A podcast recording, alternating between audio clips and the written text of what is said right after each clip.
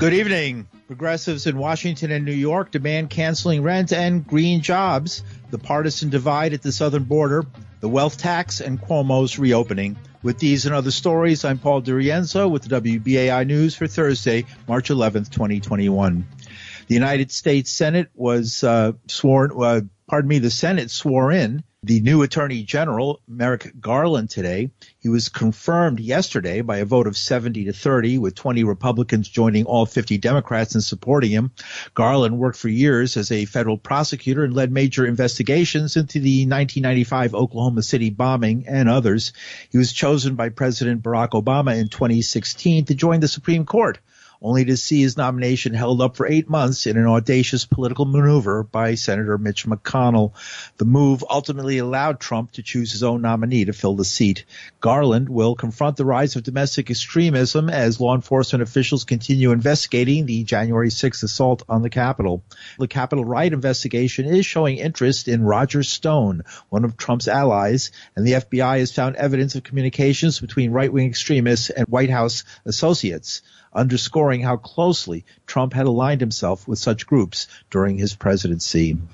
And it was one year ago today the COVID-19 pandemic was officially announced. President Joe Biden marked the day signing into law the $1.9 trillion relief package, an amount unheard of before half a million Americans and countless others died from the deadly disease that circled the globe in its deadly embrace. Biden said the American Rescue Plan will help the United States defeat the coronavirus and nurse the economy back to health, and checks to Americans should begin arriving this weekend. The signing came hours before Biden delivers his first primetime address since taking office tonight at 8 p.m. Eastern Time. Previewing his Thursday night remarks, Biden said he would talk about what we've been through as a nation this past year, but more importantly, I'm going to talk about what comes next. And with an eviction moratorium issued by the Centers for Disease Control and Prevention in September, set to expire at the end of the month, and Congress and the White House still unable to pass a new coronavirus relief bill. Well, I guess it's been passed and it's been signed. Representative Ilhan Omar has renewed her push for legislation that would cancel mortgage and rent payments through the duration of the pandemic. Omar had originally introduced the Rent and Mortgage Cancellation Act last April. The plan includes a relief fund for landlords and mortgage holders to cover losses incurred from missed payments. She spoke at a news conference today. Now we are facing an unprecedented crisis that has led to millions of Americans at risk of housing instability and homelessness. As you know, the housing crisis didn't begin with the coronavirus crisis. It's exacerbated the problem. In my home state of Minnesota, nearly 8,000 people faced homelessness on a given night in 2019. In North Minneapolis, nearly half of all renters have experienced eviction in the last three years. Hundreds of thousands are living in temporary shelters or transitional housing, most of them caught in a perpetual cycle of housing insecurity. While the American Rescue Plan extends the national rent moratorium, but this is not a long term solution. The people across this country will be forced to pay tens of thousands of dollars in back rent when this ends. In some cases, local governments are allowing evictions to continue despite the moratorium. In other cases, landlords are going bankrupt due to the lack of income. The solution is to cancel rent and mortgage payments. I introduced the Rent and Mortgage Cancellation Act, which would permanently cancel all rent and mortgage payments until April 2022. The legislation would also create a home lenders relief fund to fully compensate landlords and mortgage holders. It would also establish an optional fund that would help expand affordable housing on even after the pandemic ends. And that's Ilhan Omar. She's a Democratic representative from Minnesota. Meanwhile, several hundred New Yorkers struggling to keep their homes as rent piles, rent bills pile up, held a protest demanding State Assembly Speaker Carl Heastie impeach Governor Cuomo and deliver real COVID relief now. The, co- the coalition led by the group Housing Justice for All had this to say.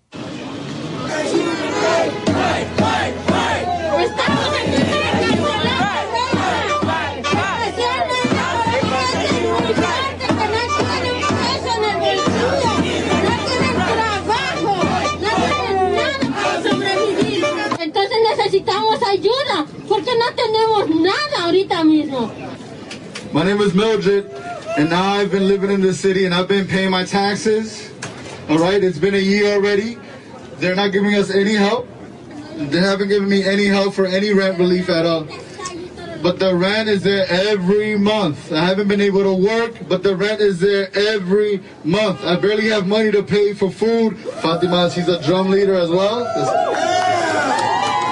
Immigrants, women, and workers of colors are also overrepresented in both essential works and jobs declared by the outbreak, like retail and hospitality. Our undocumented immigrants, the crisis has been especially dire. There may be as many as 265,000 unemployed undocumented workers in New York State at the peak of the crisis. Meanwhile, the federal government has left them out of any support. Yeah. We are asking for your support so we can survive this pandemic. We have nothing to lose, only win. We never let our people die of hunger. We never let our friends to despair. We are fighting for humanity. We are fighting for justice. When we are united, we cannot be defeated. Thank you. And that is Housing Justice for All. Participants called on Heastie to stand up to Governor Cuomo and work with Senate Majority Leader Andrea Stewart Cousins to pass the Invest in Our New York Act in the New York state budget, clear all COVID-19 rent arrears, and pass the Housing Access Voucher Program to end homelessness and the magnitude of the crisis facing President Biden at the United States-Mexico border came into clearer focus Wednesday. More than 8,500 migrant teens and children who cross the border without their parents are being housed in Department of Health and Human Services shelters as they wait to be placed with relatives or vetted sponsors. Nearly 3,500 more are stuck at Border Patrol stations waiting for beds in those shelters to open up, the highest figure ever. Held in grim steel and concrete cells built for adults, these young people are spending an average of 107 hours awaiting transfer to a HHS run shelter well over the 72 hour legal limit. Over the first week of March, HHS received more than 450 migrant teens and children per day on average, roughly three times as many as the agency was able to release to family members and sponsors. GOP Senator Rob Portman criticized the Biden administration's handling of the problem. The new administration came in determined to dismantle all of what the previous administration had done to try to disincentivize people from coming to the border. And they've been effective at doing that. They have dismantled the immigration practices and proceedings that were working to reduce these incentives. Last week, the Secretary of Homeland Security said at a press conference that the surge of unaccompanied kids is, quote, a challenge but not a crisis. He then deflected blame to the previous administration. I frankly don't care what we call it a difficult situation, a challenge, whatever you want, but I care a lot what we do in response. And that's Senator Rob Portman of Ohio, a Republican. White House spokesperson Jen Psaki countered the criticism. She says all the federal agencies are on deck to solve the problem. DHS and FEMA have stepped in and worked with local mayors, NGOs, and public health officials in Texas to implement a system to provide COVID 19 testing and, as needed, isolation and quarantine for families released from Border Patrol facilities. Their proposal and agreement would cover 100% of the expense of the testing, isolation, and quarantine. But Governor Abbott has decided to reject that. So there are a number, there's a lot of confusion about these issues, and I just wanted to provide a little point of clarity here. Texas Governor Greg Abbott has been vociferously attacking the Biden border response. Psaki says that NGOs, non-governmental organizations, are being brought in to help, but Abbott has rejected the aid. There's an important role that NGOs, that local mayors, that local officials play in working together. And this is a proposal that was worked with DHS, with FEMA, and others to help address and ensure that people are tested. Governor Abbott, I, I raised that simply because he had raised a concern about that. And I wanted to be clear that we've put forward a proposal. So I think the question is why is he standing in the way of local communities getting the funding and support they need to help with testing, isolation, and quarantining efforts? Psaki said no COVID positive children are being released into the United States. And back here in New York, there are renewed calls for a wealth tax in the state. Elected state officials, along with anti-hunger and community services organizations, are calling for passage of the Invest in Our New York Act, which we mentioned earlier in the cast. Andrea Sears has this report. State lawmakers and community activists are calling on New York to help eliminate hunger by raising taxes on corporations and the state's wealthiest residents. Due to the COVID pandemic, the state faces a $15 billion budget gap this year, and 4.5 million New Yorkers are struggling with food insecurity. At the same time, American billionaires have seen their wealth grow by $1.3 trillion just in the past year.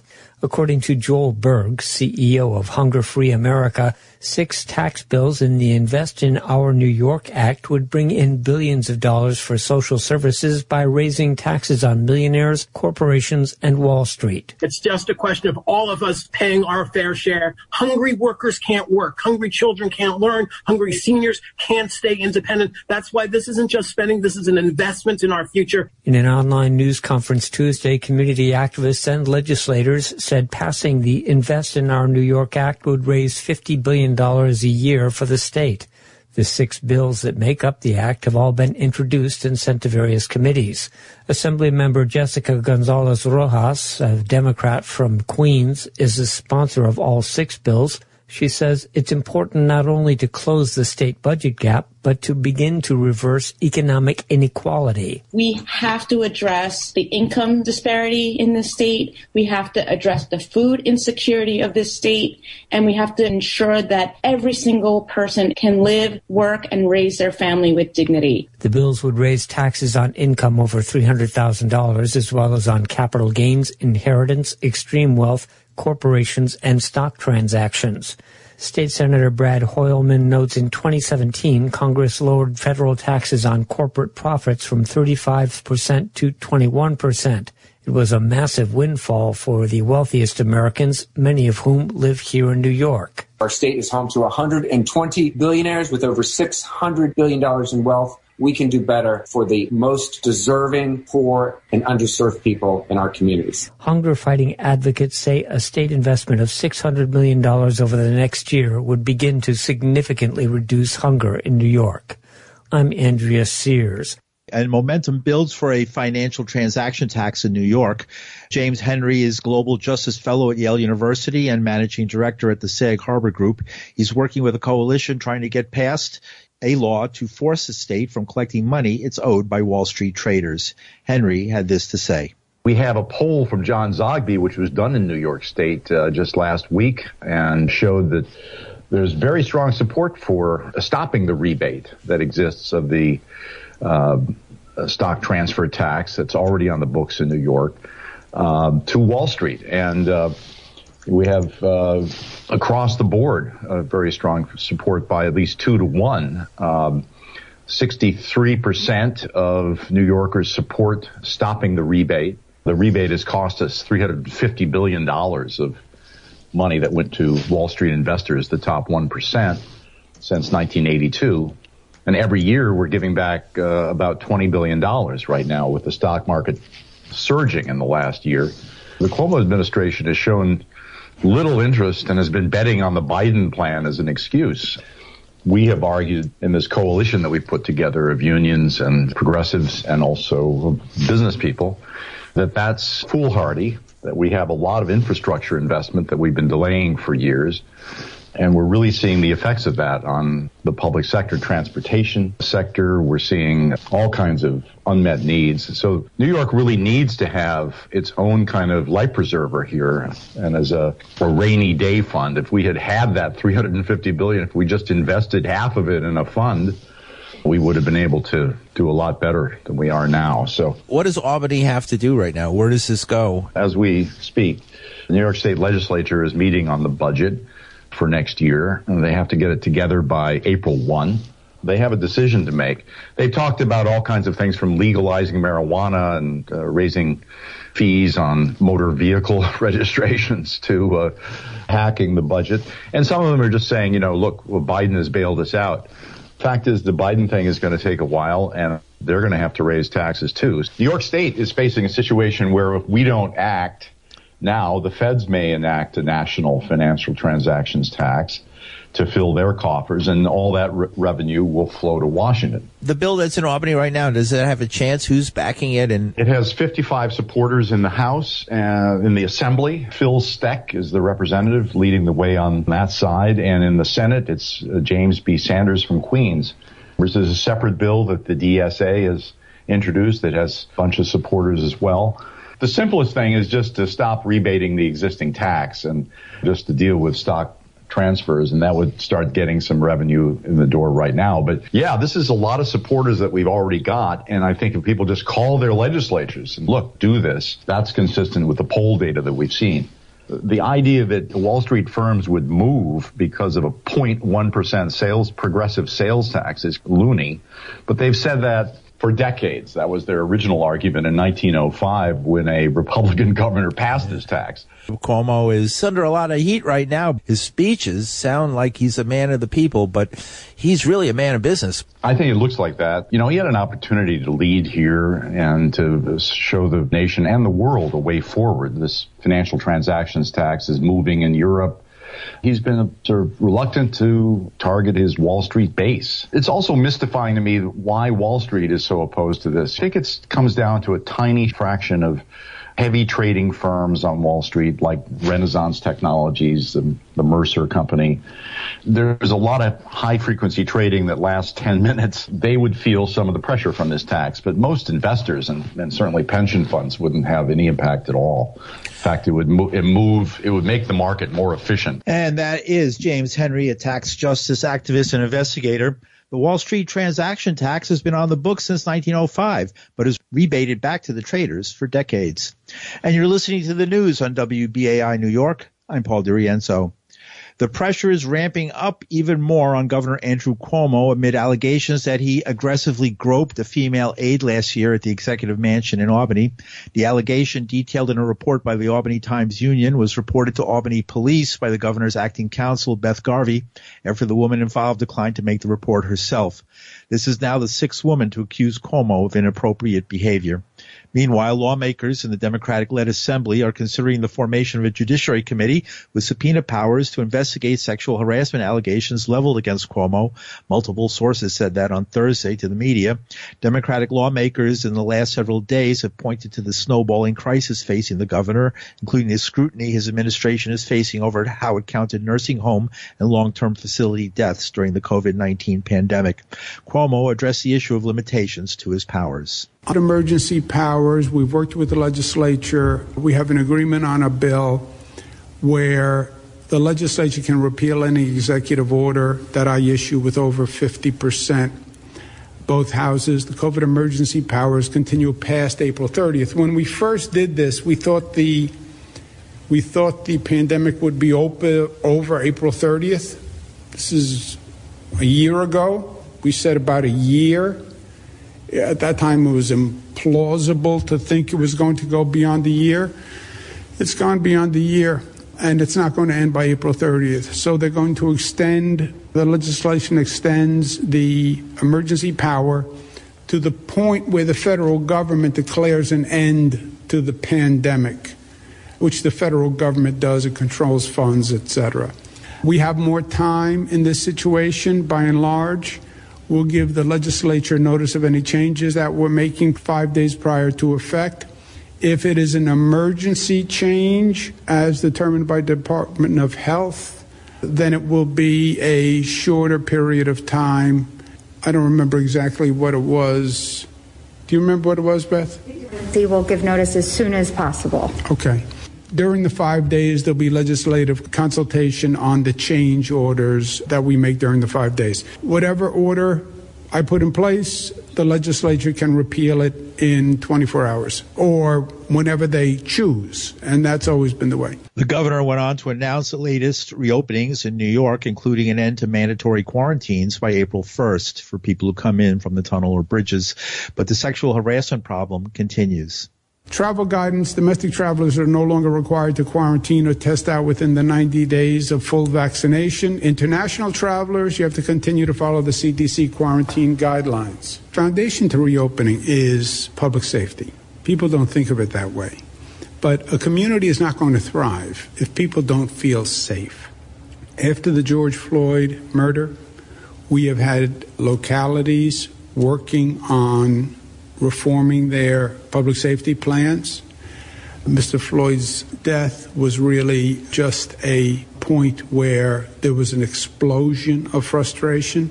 And we said to every local government, we're not telling you what to do, but if you have a public safety department, you have to put everyone at the table, have a collaborative, come up with a reform public safety plan. I know it's a hard topic. I know people would rather stay away from it, but public safety is one of the top priorities for any mayor, for any county executive. This is one of the most critical moments. We have a massive ramp up of the vaccine operation by May. That's Governor Cuomo. Climate leaders and advocacy organizations involved in the Climate Works for All coalition are urging Mayor Bill de Blasio to invest $200 million in green jobs and infrastructure to drive economic recovery in communities hit hardest by COVID and climate change. The Climate Works for All coalition told de Blasio in a letter today, you clearly have the resources to make the budgetary investments we're calling for. Two years ago, we passed the Climate Mobilization Act, which was the largest emissions reduction policy, not just in New York City, but any city in the world. But now we have to implement. Now we have to make it work. And especially after COVID, where our, our city and our communities have suffered, we need to have a just transition and an investment in our communities. And we need to prioritize getting people back to work and doing it in a real way. And with billions of dollars coming into our city, there is no excuse for us not to make these investments now. The city has to hit its target of 40% reduction by 2025, 50% by 2030. That's not like a goal. It's not like, you know, if I miss it, if I'm, you know, if I'm trying to lose weight, I miss that goal. No, this is a mandate. This has to happen. We can't miss our goal. We can't miss this year. This is my last year in the council you will continue to have an ally in me in whatever I do next. So thank you for all the great work that you do. And let's make sure we get this done in this year's budget. Up next, our dear friend Elizabeth Jean-Pierre from UpRose. And in the climate justice movement, we know that a transition is inevitable. Climate change is telling us that a transition is inevitable, but justice is not.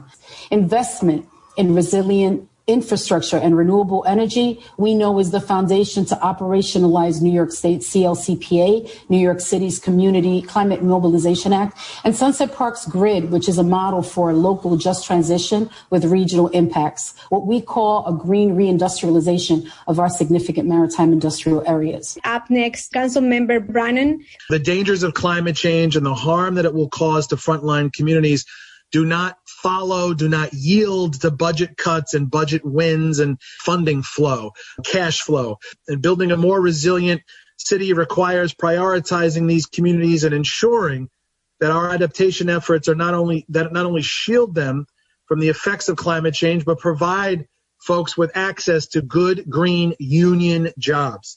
We know that this mayor is serious about resiliency, and we appreciate that he is committed to ensuring that the mayor's office of resiliency can continue to be funded in the absence of federal money but it must be funded in tandem with the kind of immediate and direct investments in frontline communities that are being proposed by this coalition today. Uh, acknowledging that you are recovering from COVID. Thank you so much. Respect to you. Thank you. My name is Nella Pineda Marcon, and I work as a nurse at Mount Sinai, Morningside, and Mount Sinai West. I am also a proud union member of the largest nurses union in New York. As nurses on the front line of patient care, we have seen up close the horrors of COVID-19 pandemic. Almost 30,000 people in New York City have died and countless others have been left wounded physically and emotionally. We have seen the deep impact that the pandemic has had on low income communities of color the disparities are all encompassing, affecting marginalized communities physically, mentally, and economically. We have already seen the destruction that climate change and environmental degradation has had on the health of our patients. Increases in heat have contributed to an increase in hypertension.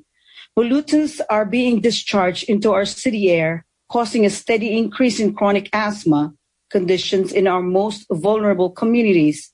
We know that the city is hurting financially right now, so we have scaled down on what we are asking for in the city's 2022 budget. These asks totaling $200 million and tackling public school retrofits, solar power on public schools, public waste management, and clean transportation will still work towards our shared goals and strengthen the lives of our patients and our communities. Who would like to answer that? Is the governor becoming distraction? I would say that we keep it moving. Uh, like we kept it moving under the Trump administration. The lives of our people are at stake, and regardless of who is in a position of power and, and is behaving in a way that is inappropriate or whatever, we're going to keep it moving because literally everything's at stake. So I, I would say no. The recommended $200 million would be spread across numerous projects, $80 million for energy improvements to schools, $100 million to install solar energy in public schools, $17 million to expand organic waste recycling and to implement the commercial waste zone program, and $3 million for electric school buses.